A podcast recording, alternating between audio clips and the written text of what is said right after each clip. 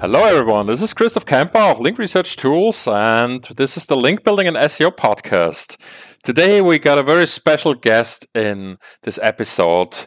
His name is Eric Ward, uh, also Link Moses, and I think he's been around forever and ever and started in the industry 10 years or so before I started. But Eric, when did you start? What's your background? What's your story? And what do you do? What's your company doing? Well, I actually started. Uh, first of all, thank you so much for having me on. I know that we've been scheduled to be on twice, and I've been delayed because Link Moses has been up on top of the mountain searching for private blog networks. Um, and hmm. unfortunately, finding many. Uh, but uh, not um, surprised. Uh, and they were in Russia. What, you, what, what are the odds? Um, so uh, uh, my I started like a lot of people in this industry by complete accident. I was uh, working in the advertising and public relations industry. I worked for I was working for a, divi- a company that was purchased by Time Inc. My division was not part of that merger. So in 1991, I found myself uh, at, at, the time I was single um, and uh, you know had very little overhead, and I did not want to continue working in the advertising and marketing field that I was in. So I decided, well, I'm going to take what little severance pay I have, and I'm going to go find something else to do. And I'd, I went back to uh, graduate school, and um, happened to meet a woman by the name of Jose Marie Grivis, who was uh, the uh, vice chancellor, what we would call the CIO now at the university. And um, I guess I'd been there about a year, and she said, uh, Have you ever? Uh, I want to show you something. And um, she happened to be, just through serendipity, friends with Tim Berners Lee. Um, what are the odds that a the CIO of a university in the, in Tennessee in the United States would be friends with a physicist uh, at CERN. Um, but her background actually was her original PhD was in physics, and she uh, knew I came from a business background. And this is going to be stuff that many of your listeners, unless they're uh, in their 40s, uh, late 40s, would would not even be familiar with. Back then, before the web, the way people navigated and viewed information on servers was through a protocol called Gopher. G O P H E R, and you would actually um, uh, use a text-based Gopher menu to identify content on on hundreds, if not thousands, of Gopher servers. And then, uh, what my, uh, this person who had hired me to be her research associate at that point said is, here's why I've hired you to be a research associate, even though you don't have a PhD or a particular, you know, or an academic background. I need you to go talk to the professors at this university and let them know that it's time for them to migrate their Gopher server content over to the what's going to be known as the World Wide Web. And uh, she she proceeded to show me what Tim was working on, the hypertext protocol, and all of it. This is before Marc Andreessen had even created the first web browser, Mosaic, um, that would even allow you to see images and text together on a browser page. But anyway, she basically um, said uh, she laughed at me and she said, "I've hired you for a very special reason. You have to go to these um, highly educated PhDs who have spent years created creating these uh, na- menu-based navigation and information systems and tell them to throw them all away and, and migrate everything to the World Wide Web." And I was like, "Oh, gee, thanks very much. I really appreciate that." so I spent the, so I spent 1992 and 1993 visiting professors in their offices and telling them that they had to migrate everything to the web. And Chris, I promise you, they looked at me and they would say, "Well, how how do we know that this web thing isn't just a fad?" How do we know that you're not going to be right back in here a year from now telling me I have to migrate everything to some other protocol instead of this HTTP protocol that this physicist has created? And I would just have to look them straight in the eye and say, I have seen the future. The future is the web. I promise you will not be sorry when you do this. And oh, by the way, this is coming from the CIO. It's not me telling you to do this. I am merely her messenger. Do it. Um, wow. So that was where it all began. But during the entire time I was doing this, I was viewing it through the lens or through the glasses of a guy who was a marketing and public relations person. And that's when I was realizing, you know, when people launch these websites, technically they're nothing more than files on a server or well not even a server. They're files on a hard drive. Now if there's a web if there's web server software uh, uh installed on that same hard drive and if somebody knows the not even a domain name at that point, but an IP address, which was technically basically directions to a file on a hard drive, then they could pull those files straight from your hard drive. And that blew my mind. That blew my mind because to me, especially when Mosaic uh, was, was created, I was viewing that as, my gosh, this is a new medium. This is like the beginning of television or radio or what, ha- what have you. And I, and I felt that corporate America would jump on this. It was just a matter of when. And that was when I very quietly in the evenings began starting this, this very small business, just me and my little um, 286 IBM PC with a monochrome monitor um, and uh, helping companies basically announce their presence on the way. This is before Google. This is five years before Google existed. So links didn't matter yet for the purposes of search rank. It was all on site. The search engines of the day were InfoSeek, AltaVista, Lycos, Hotbot, WebCrawler. So I was a content publicist. My goal was to look at a website and say, who will care? That this website exists and how do I reach those people?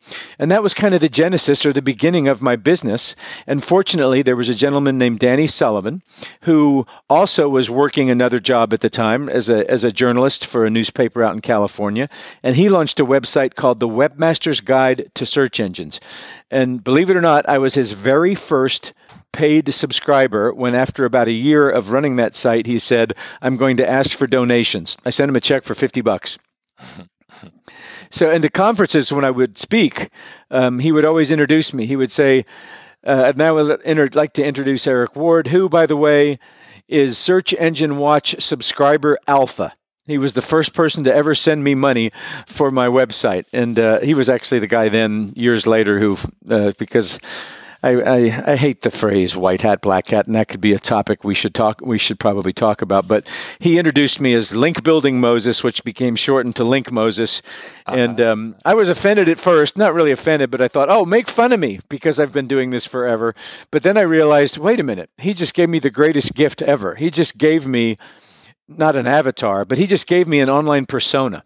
Mm. And I've and I turned Link Moses into gosh, uh, probably over a hundred thousand links over the next three years to my website. Wow, wow, that's amazing. That's amazing indeed. Yeah, and you know when you when you when you look back through all these years you know link building has been on and off and there are some people that say links are not important and google can figure it all out by himself. And what are your thoughts on these waves at, as we could tell it? Because you know they're, coming back they're going a little bit depending on the trends but you know from a zoomed out version uh, from your experience. I'm I'm probably one of the few people who is extremely happy with what Google has done. Now, I'm going to get hate mail probably, and somebody will probably hit my server with a, a, a DNS or a, D, a, DOS attack now, um, because if we go back to when Larry and Sergey were still in grad school and they were creating this algorithm that was going to be based upon links, boy, can, can you imagine? Before any of us knew what they were doing, what their very first crawl of what then was the enti- of, of, of the web was it was the most pristine crawl ever because every single link could be trusted yes um, and their algorithm was not based on on-site factors it was based on off-site factors which nobody knew so nobody had spammed it yet uh-huh. And what I uh-huh. tell a lot of clients is I, I, guarantee that they have held on to that very first data uh, corpus of data because for them that almost represents like a garden of eden of purity. It's like okay this is what a natural web should look like with regards to the interlinking relationships. And all and we can actually use that and i'm sure that they continue to always, as they crawl data at, uh, um, and look at the link, the, the, various linking relationships, that they can that they can use that original crawl in some form or fashion as a basis by which they can use to compare to the crawls that they find today. Um, as for what happened you remember when they released the uh, the toolbar, uh, the PageRank toolbar? Mm-hmm. Mm-hmm. See, um, for many people in the SEO industry, agencies, uh, SEO folks, they thought that was just heaven. Whereas I looked at it and I thought, oh man, why did you do that? Mm-hmm. Because, and for me personally, because I never to this day, never then, never now, have I ever pursued links for the purposes of improved search rank for my clients. Yet here I am 22 years later, booked a month in advance. Mm-hmm. You know, so the the approach that I have always used was always based on content merit and who will care about that content. So I hated the toolbar mm-hmm. I, because to me the toolbar was what spawned a 10 year period of time where we had agencies who realized, well, we've got to start offering link building services now because clients are asking for it. Well, how do we do that and scale that? You know, we've got 50 clients that we're doing SEO for, and they're all they're all saying, "What about links? What about links?" So put together a service offering and uh, call it gold, silver, and bronze link building package and charge people, you know, one thousand, two thousand, and four thousand dollars. And for this one, we'll get you fifty links a month, and for this one, we'll get you a hundred, and for this one, we'll get you two hundred. And I cannot imagine a, a more ridiculous and destined for failure search model. Unfortunately, it took ten years.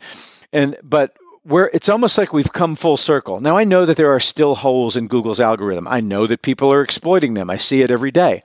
But the reality is Google's algorithm is incredibly accurate in terms of identifying good content. The problem is that the people who are trying to manipulate that algorithm continually try to wreck it. You know, and, and if you think about all of the Google updates that they've created over the years, if you go all the way back to the Vince update, the Florida update, and all of the early ones, forget Penguin, Panda, Hummingbird, and all of those.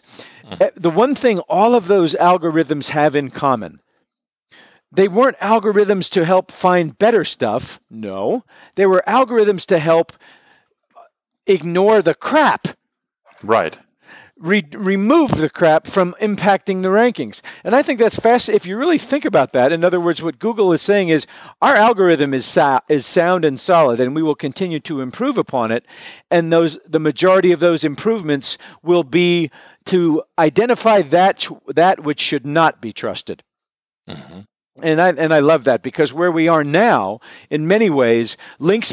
See, here's the here's the thing that's so ironic. People think that links don't matter, and it's the exact opposite. Links matter now more than they have ever mattered. It's just that the types of links that matter are, are, are a much smaller subset of what used to matter, and it's much more challenging to earn and obtain those links. However, if you're able to do that, you will be rewarded. I, have had client, I've done client work within the past six months where with less than 20 new inbound earned links, their rankings have improved to a degree where it's ridiculous. Whereas you used to have to use, you know, force you you have, you ha- you'd have to force feed tens of thousands or you know hundreds thousands of links to manipulate Google's algorithm but it could be done. Now Google is getting savvy enough to well for a while it was please disavow those and now we're actually to a point where Google is savvy enough to just ignore uh, even though technically there could be scenarios where a disavow still would make sense, the, the, the reality of what I'm seeing as I analyze backlink profiles is Google continues to improve on identifying that which should not be trusted. Mm-hmm. Yeah, well, in regards to that, we just had a 370% increase in organic traffic just after a link audit and disavow. So while I think they're getting better and better, like they've always done in the last years, uh, to identify things they cannot trust and discount it, there is no guarantee whatsoever, especially uh, outside of the United States. You know, everything that is not US English basically is two or three or five or 10 years behind. You know, if you go to Istanbul in Turkish, you can still do crappy directory links in some industries still. Yes, I agree with you. I think that for tools, for like linklet research tools, which uh, which collectively are amazing, but for me personally, who were who I've spent my entire career with links, when I look at link detox, and you know, with every client I have, uh, when we start talking about um, disavow files, mm-hmm. when they say, "Oh, I, I I heard," or from my understanding, those are no longer needed, I will tell them, "No, no, no, no, no, no, no." You still have to peruse you you have to you have to pull as much backlink data as you possibly can because Google will not tell you everything that they know and Google yeah. will also only tell you that uh, that they know about your own site. Mm-hmm. So you still very much need to be very cautious about what is pointing at your site because although Google in the U.S. may be doing a much better job, uh-huh. um, there are there there is still, in my my personal opinion, is it is still crucial to make sure that you've got the most pristine link profile possible, and you cannot rely. I'm not going to say, I don't mean this as a shot at Google, but it is a foolish business model to rely on their algorithm. No, hope is not a strategy, whatever whatever discipline hoping for Google to take care of yourself and your backlink profile is not a strategy. No, that's you not wanna... a stra- that that's a recipe for for goodbye. yeah, yeah. You want to take things in your own hands. I, I, I guess you know. I, I, know. Every client I have, I say my goal is to make myself obsolete with you. I want to teach you and show you uh, the approach that I use, the where it's been successful, where it has not been as successful, and part of that is always um, and this is not whoever's listening the, to the four people that are listening. Um, this is not meant at all to be an advertisement. And Chris did not give me a penny to say this, but every client I work with, I put uh, uh, on the screen share. Um, I I pull up Link Detox and I say this is probably the best expenditure you could possibly make in terms of insurance. Think of it as an insurance policy against search engines who don't who aren't who are not set who who, who aren't there yet. Yeah. Yeah. Um, because and it because because there's I cannot really envision any scenario. Well, the only scenario, to be honest, where it would make sense to not use it would be if you're one of these multi-billion-dollar brands that has has literally millions of links. Um, it's highly unlikely that you would ever have such a, a toxic degree of links that a company like a Procter and Gamble or a Coca-Cola or or whatever would ever find themselves in trouble as a result uh-huh. of a of a link profile. Because of the the brand bonus, you mean, or because yeah. they have so many good links? Right. I mean, the sheer mass of quality links that they get. I mean, the rich get richer. You know, it's like the book that Mike Grehan wrote, you know, almost two decades ago, "Filthy Linking Rich." I mean, in mm-hmm. many ways, it. it I mean, uh, uh, and that is the snowball effect that I kind of like to, today. Not necessarily with brands, but it also works with smaller sites in terms of as you as you as you prove your ability to earn links uh, as a result of social media, which is probably the biggest change from when I start. Social media can turn the entire world into link builders for you right. Uh, and for your brand and that's and understanding how to make that happen is crucial. But back to your point i do think there is a brand bias. I'm not saying that i necessarily think it's good mm-hmm. um, or bad i think that there are times when i'll do a search on something if i do a specialty search like you know if we're renovating our bathroom in our house and my wife likes a very specific type of of maybe uh, arti- artisanal or whatever you know a, you know an old timey looking uh, sink uh, faucets so uh, um, for our vanity. So if I do a search on something like, you know, um, whatever it might be, it might be antique sink. Uh, or, or, sink faucets. Even then, one of the huge companies in the U.S. like Lowe's or Home Depot will rank typically first or second, and that's not a good search result because the stock that they carry is not specialized like a renovation hardware or a very specialized plumbing supply that's specialized in older homes. I mean, we've got a hundred year old home, and we like and, and we and we very much want want to keep it we, we keep it modernized, but modernized by using the types of things that would have been used 100 years ago, just modernized versions of those. And you're not going to find those at Lowe's or Home Depot. So that's there's brand bias at, at work there. Um, but I, I, think that the sheer mass of inbound links that those sites have, you know, uh, it would be one of those things where if I was if I was in the in the into the business of trying to destroy a site based on negative SEO, I mean, assuming that is possible because we're to, obviously that's not possible. Google has told us so. Um, oh, and that's why they give us the disavow file. Uh, that's disavow. right. Exactly. You know, it's impossible for anybody to do any harm to your site. But here, please use the disavow file because just in case. Just because we enjoy it, we enjoy yeah. looking at URLs all day.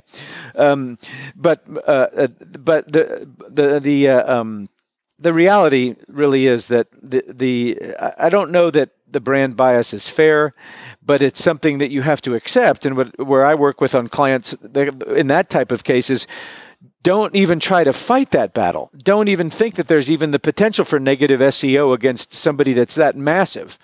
you know, it, it's like the old Godzilla movies. You know, uh, um, you know, it's like you're not going to do negative SEO against Godzilla. Now, yeah, at the end we're going to get him. We always know that. The last minute of the movie, Godzilla will go down, but that's not going to happen to Lowe's or Home Depot or Coca-Cola. Um, okay. uh, uh, so uh, um, yeah. yeah, I mean it. It. Uh, um, but I think what you just said is a classic kind of point. It's like um, Google says that negative SEO is quote highly unlikely. At the same time, and, and and they say um, we're able now to identify poor quality links and no longer let them affect our algorithm. However, we still include we still have this tool called a disavow file. And they said that 10 years ago already. Right. So um, uh, I, I think that sound a sound business strategist, especially on the SEO side, and and if you're if you're tasked with with minding the store, so to speak, with regard to the quality of your backlink profile or the footprint of your links around the world, then you better not just you, you cannot sit back in your chair and say, "Ah, I don't have to worry anymore." Mm-hmm. In in many ways, it's the opposite. Uh, you have to want you have to keep that as clean as possible, as well as if you if your ranking was being propped up by poor links or by marginal links that Google now has decided should not be um, uh, uh, uh, uh helping sites to rank higher in the algorithm then you're going to drop in the search uh, in the search results, and it's going to look like a pen. Call it a penalty or not. If you go from yeah. position five to position 25, it sure feels like a penalty, whether it is or it isn't. Yeah, whatever you call it, it's a massive drop to 99 minus minus 99 percent. Yes, call it what you want, but your income just do- took a dive. Yeah. And you know, regarding uh, very large companies, uh, something that just came to mind is that you know when you look at large retailers, I mean, okay, there is uh, websites like eBay or Amazon on the one hand, and there's all the others out there, and they all have a huge backlink profile, sometimes in the hundreds of millions, that we can now finally audit thanks to some new developments that we made. And what we find is that there's a huge chunk of uh, scraper links. We call them scraper links. You know, when all all sorts of automated uh, uh, s- uh, spam spam networks, or not PBNs necessarily, but all kinds of uh, automated spam uh, systems scrape their content and replicate it, they get an influx of links from thousands, ten thousands of new domains per day that you know all make you know just a dime each for their operators. But what they end up with is all sorts of duplications and inbound links sometimes from as you said russian networks or some chinese websites that fly way below the radar because they're all one by itself is, is all really small. But that is of course they are not the target of an um, necessarily uh, not necessarily an in an intentional negative SEO, but it's a side effect of them being so large and being scraped. And that is something that other websites don't have at that scale. Right, and and if anybody decided to, I don't have an e-commerce site, but if I had a small specialized e-commerce site and somebody decided to do the same to me, I'm liable to end up with a, with some sort of uh, demotion in the rankings. Whereas yeah. where Amazon is almost bulletproof. Right, right. But it's not because of their wonderful SEO. It's because it's Amazon. And right. Amazon no, wouldn't be ranking, then Google is broken and not Amazon. Yeah, uh, yeah, there's nobody at Amazon that's like encouraging that behavior, but at the same time, there's nobody at Amazon discouraging that behavior. right, right. Yeah, they still they still have some redirects in place, some link cloaking redirects for the affiliate links that they had 10 years ago that everyone else would get banned today. Uh, but, well, they're Amazon. And so that's what is that that, you, that that's what I would call a brand bonus. Yeah, and you know, I did. I was the one. I did their first campaign. I did their first publicity campaign at launch. Um, that and that came about by a pure fluke. It's an. It was a. I, on. A, I did that on a, on like a 28.8 modem from my kitchen table and uh, uh, Je- Jeff was lurking in a uh, internet listserv, an inter- a private discussion group for internet marketers. The day I announced my services, I was still working at the university, and it was called Net. It was called NetPost back then. And please please, nobody go to the Internet Archive, the Wayback Machine. Well, actually, go ahead if you want to laugh. Go go to the Internet Archive and, and look at netpost, N-E-T-P-O-S-T dot com, and look at the very first website I ever created. And that was the website that Jeff Bezos had enough confidence upon seeing to actually hire me to be his first publicist. Uh, but in, but anyway, he had we were on a list serve together, and he, he sent me an email and he said, "My name is Jeff Bezos." And I'm uh, uh, and I'm I'd like to talk with you about a project I'm working on. Where can I call you? And um, I gave him my phone number and my and my wife. Well, she was my girlfriend at the time. We were both still in school in college. I, I said, Melissa, I think I might actually have a shot at my first client outside of um, uh, Tennessee. You know, my first actual national client. And she's like, Who is he? I said, Well, I don't know. His name is Jeff Bezos and he just wants to talk to me tonight. So I waited for that phone call and he called me that evening and he and you and you know his voice. I mean he's like, Hi, my name is Jeff Bezos. um, and um, he said, and he, and he told me this. He said, we're, we're uh, he said, we're launching an online bookstore, and this is, you know, they had less than ten employees and they're working out of their garage, and he, uh-huh. and he said, uh, um, and there, and he, and he had no dreams of going public because back then there was no such thing as a public.com. There were uh-huh. no internet stocks. There was no internet bubble because there was no internet for all practical purposes. In fact, at that time there really wasn't even any like shopping cart software. You had to you had to write it. Now you and I could have an e-commerce site up in 30 minutes. Um, but um, he said, I'm going to create an online bookstore. And I remember saying to him, Why Amazon? And he said, It's going to be a river of books. And I was like, well, okay, that sounds fine. Amazon.com. And he said, I'm about th- he said I'm about three months away from launch. And I saw your post on the dis- on the on the discussion uh, list that you do publicity f- for websites, and I'd like to hire you when we launch to go out and tell the world about my website. And I was like, okay. And he was like, put together a proposal for me and send it to me in email as soon as you can. So I hung up the phone. Um, and I said to my wife, she was my wife. Uh, we had two desks in our in, uh, uh in our house my kitchen table was one of them, and then my wife had her desk where she was studying for nursing. And I said to her, um, "This guy wants to launch a bookstore." on the web and i'm like and I, I, chris this is honest to god a true story and i tell this when i'm speaking at, at the conferences and i told my wife i said or my girlfriend i said i just don't see any way that works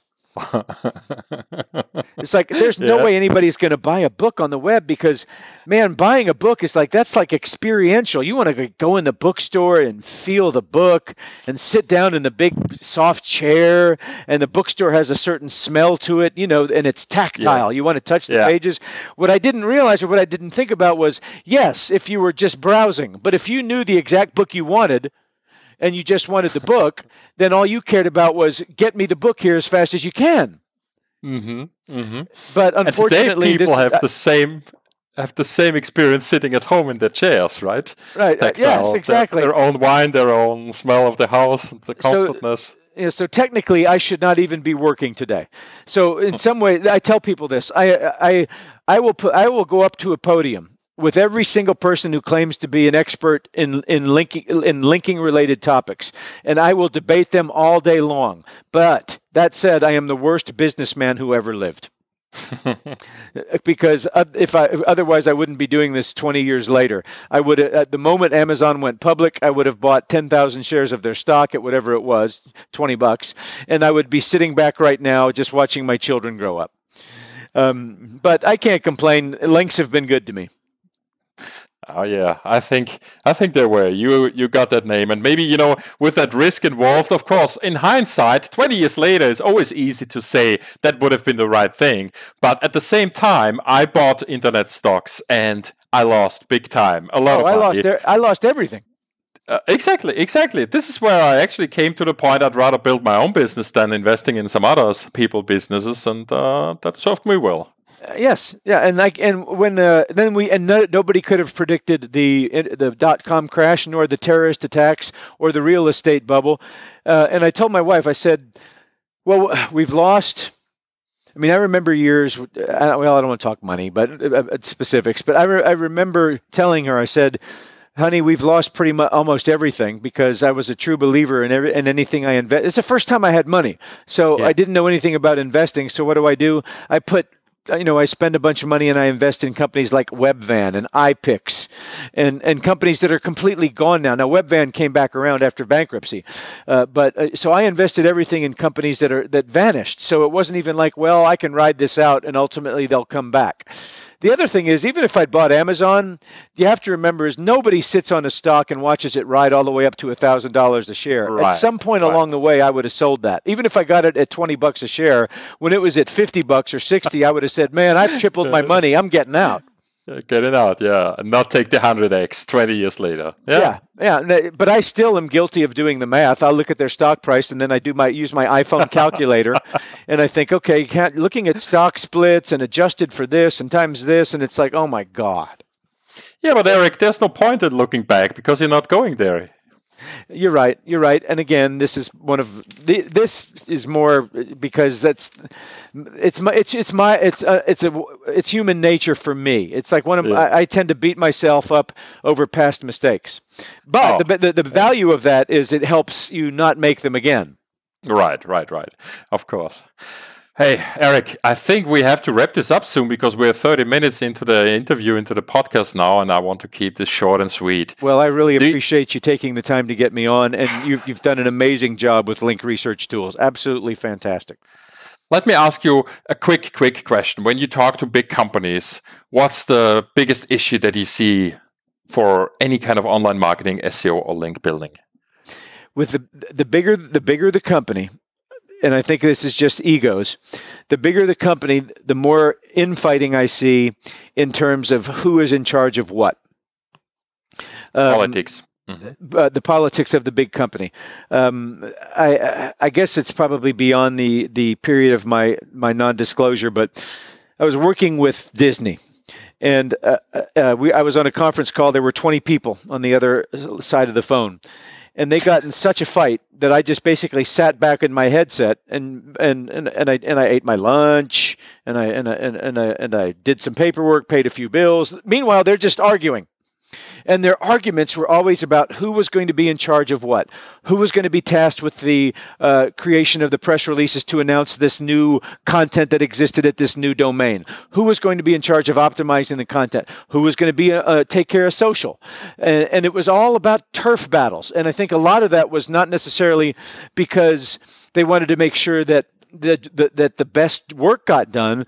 It was more related to people didn't want to give up with any of their real estate, if you will, in terms of what they were responsible for, because you know that that made them more important. So with the, I, I I would prefer I I I. I prefer working with mid-sized to smaller companies to the big companies, and I probably shouldn't say this. When I put when I do proposals, I actually include what I call an annoyance factor. Mm-hmm. You know, uh, I yeah. you know often I come up with a number for the proposal, and then I'll double it because I'll say to myself, this is going to require about 50 extra phone calls and meetings on my part just because it's a big company and that's the way they work and to for them to even like get one change made like if i tell them I think you ought to have something on your homepage that displays your most current four blog posts. And they'll say, well, that's going to require 19 meetings and sign off by 14 people. And it's like, oh my God, are you kidding me? Mm-hmm. Okay, mm-hmm. so that's probably you know the bureaucracy and the uh, and the turf wars in some ways get in their way. At the same time, because they're huge companies, it's almost like they can have they can still rank well regardless uh, because of the of the of the uh, recognition of the brand but for me personally i would say those are the things that i see is basically mm-hmm. the the, uh, the, the trying to determine who should be in charge of what and also the battles of outsource or in-house mm-hmm. is that that big companies would rather outsource um, they well, I would say that they would love a, a, big company would love to be able to write a big check and yeah. ha- and hand it over to an to Just somebody. throw money at the problem, right? And and throw money at the problem, and the pro- and they do it. The problem is that the problem they think they're getting solved is not getting solved. Uh-huh. Uh-huh. Uh, and what I try to advocate strongly with them is, if you're going to do that, if you're going to write that big check, you still need to have uh, you need to have a team in house who is tasked with vetting every single thing they do. You can't just throw the big check at them and assume that it's getting done right. Um, and the example I will, it's like I've done work with National Geographic, and what I cannot do is, and what I will not do is, you know, because I could be tempted. They write me a check for twenty thousand dollars to announce some new web content about volcanoes. Now I could I could go out and hire somebody for ten thousand dollars to go to go build links and do everything and and, and keep ten for myself and do nothing. The problem is I don't know what they're going to do. Mm-hmm. And can I trust them? And the thing yeah. that I cannot do is have to have a phone call with my client and say, "Gee, I'm really sorry, you just got nailed by Google's uh, by uh, by Penguin or Panda." Yeah. yeah. I am not going to have that phone call with a big client. So I think that's the th- what I try to tell the big companies is that's fine. I get it that you want to outsource parts of this to people who you feel have got greater expertise than yourself. That said, at least have a team in house that looks at what they do. And I don't want this to sound like an, an advertisement at all, but I, I have many projects where I actually I don't oversee from the standpoint of actually talking to the agency, but what I do is when the agency sends the the big uh, big client a their monthly report of activity, that big client sends it to me and says, "Okay, we're writing this company a big check and here's what they did for us this month. In your opinion, does this have any value?" and I charge a very minimal fee to basically review what their agency did and then come back with my recommendations for where they're doing good things, where they're failing, where they're doing things that will have absolutely no value whatsoever, and perhaps most importantly, where they're doing things that could end up costing the brand dearly. Um, you are an auditor, an auditor for the auditor, and, and a second opinion, a, a, second pair of eyes. I can't even put that service on my website because I'm afraid that I'll end up getting sued. Because what I don't want is the big client going back to their agency and saying, "Well, we have contracted with Eric Ward, and Eric Ward said what you're doing is absolute crap," uh, and and we're and you're fired. Because now that agency is going to come after me. So I've mm-hmm. so so I've got to work with the big client and have and do an NDA, and I have to say, listen, the advice that I when I come back to you with my report, and it will be brief. It will be probably a five to ten page summary of the good, the bad, and the ugly. You any decisions you make about the agency you're working with, I I really need you to to not let them know that I was involved in your decision making process because there is the likelihood that if they wanted to, that they could come after me. And I'm just a one person business. I operate as a sole proprietor. I've got three kids to feed. I can't be getting sued. Mm-hmm. Mm-hmm. Got it. Especially in the U.S., that's a different ball game. Yeah, people will sue you. Yeah, people will sue you just to force you to spend money to to defend yourself, even though yeah. even though they know you're they're going to lose. Well, yeah, I've just lost time work at work, and I've just lost money. Um, yeah. So yeah. so uh, um, that, but at the same time, to your to your original question, uh, the the outsource versus in-house. To me, there should be a blend. The perfect scenario is for that which you recognize you don't have the skills to do well then outsource. I also review RFPs. I mean, when they put together a proposal, I help people with vendor selection regularly. It's like you do not want to hire this vendor. This vendor looks good here and there, but you need them to add this, this, and this, or what have you. But uh, I have to be careful there as well um, because I don't want to have to spend. Uh, you know, I've had my my accountant has said you should go ahead and incorporate because then if that happened, you would have some protection. The problem is a one-person corporation. They have something in the United States called piercing the veil, where if it's a one person corporation, they can still come after you. Uh-huh. So anyway, but that's a that's an interesting challenge to face. You know, it's it's interesting that I that I, I don't even feel comfortable putting that service up. I get that through word of mouth um, at at very at higher levels in the C-suite at corporations where they're like, get Eric to take a look at this. You know, before we Right, uh, but before we write a six-figure check, you know, for uh, for a, for a, for a fraction of that, Eric can tell us if this is going to be a waste of money. Yeah, yeah, yeah. Got it. All right, Eric, has been a pleasure, and thank you very much for all your insights, all your experience. I feel like there's way more experience than fits into one of these episodes, so I hope to have you Oh, I would, I, would love to, and, and keep up the great work with uh, Link Research Tools. It's um, it, outstanding. Uh, it's uh, it, it's um, it, it's it's the probably the, the the one tool that I tell everybody they would be foolish. I mean, it would be foolish to to try to save a couple hundred bucks, or a couple thousand, you know, depending upon the yeah. size. Yeah, yeah. I mean, Thank think you, you, know, I ask him, I say, what's the cost? Okay, I understand what, what your savings is, if, if you don't do it, but what's the cost to you if you don't do it and you end up taking a hit. Yeah, you compare this to backups. You know, if you go to an average head of IT and you tell him, we're going to save on the backup, we're not going to buy the backup anymore, we're not going to spend money on doing backups, he would quit in an instant. Yeah, no, right? yeah, or he would say, okay, and then he'd just do it himself. Right, right. And, you know, he'd quietly every night at about two in the morning push everything up to a cloud server that's in his bedroom. right, right. Eh, Something yeah, like so, that. Yeah, so that when it all crashes, he can save the day. yeah, it's true. Yeah, if he really believes in that company, yeah. But I think it's really responsibility of the of the SEO people, of the people doing the work, to make it clear that this is not something that you can, you know, do as a you know as a hobby or you know oh let's wait for something bad to happen and lose all our traffic and then we're going to take care of that it's reckless it's, very, it's, it's very reckless it's not a good business model yeah, it's hoping, and hoping is not a strategy. Hope is nope. not a strategy.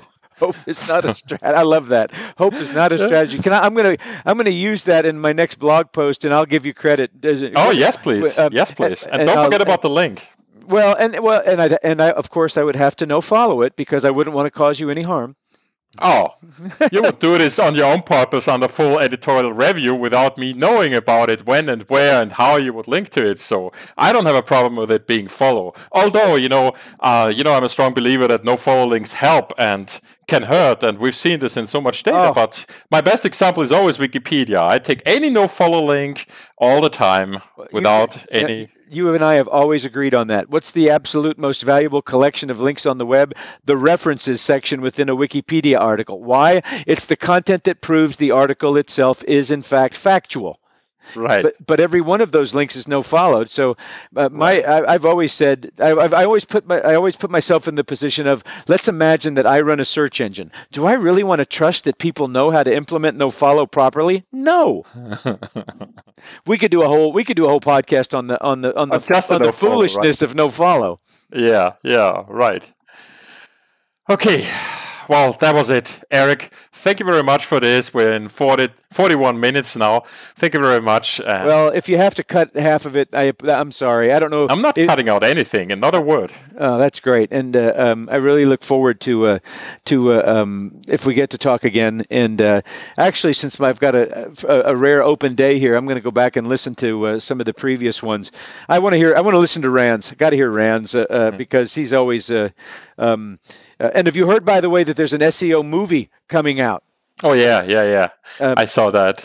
Uh, uh, and there's a Easter egg at the end of it, and that's all that Link Moses is going to say. Uh huh. Okay. I'm looking forward to that. All right. Well, well, thank you again, sir. I really, I, thank you I really again, appreciate Eric. your time.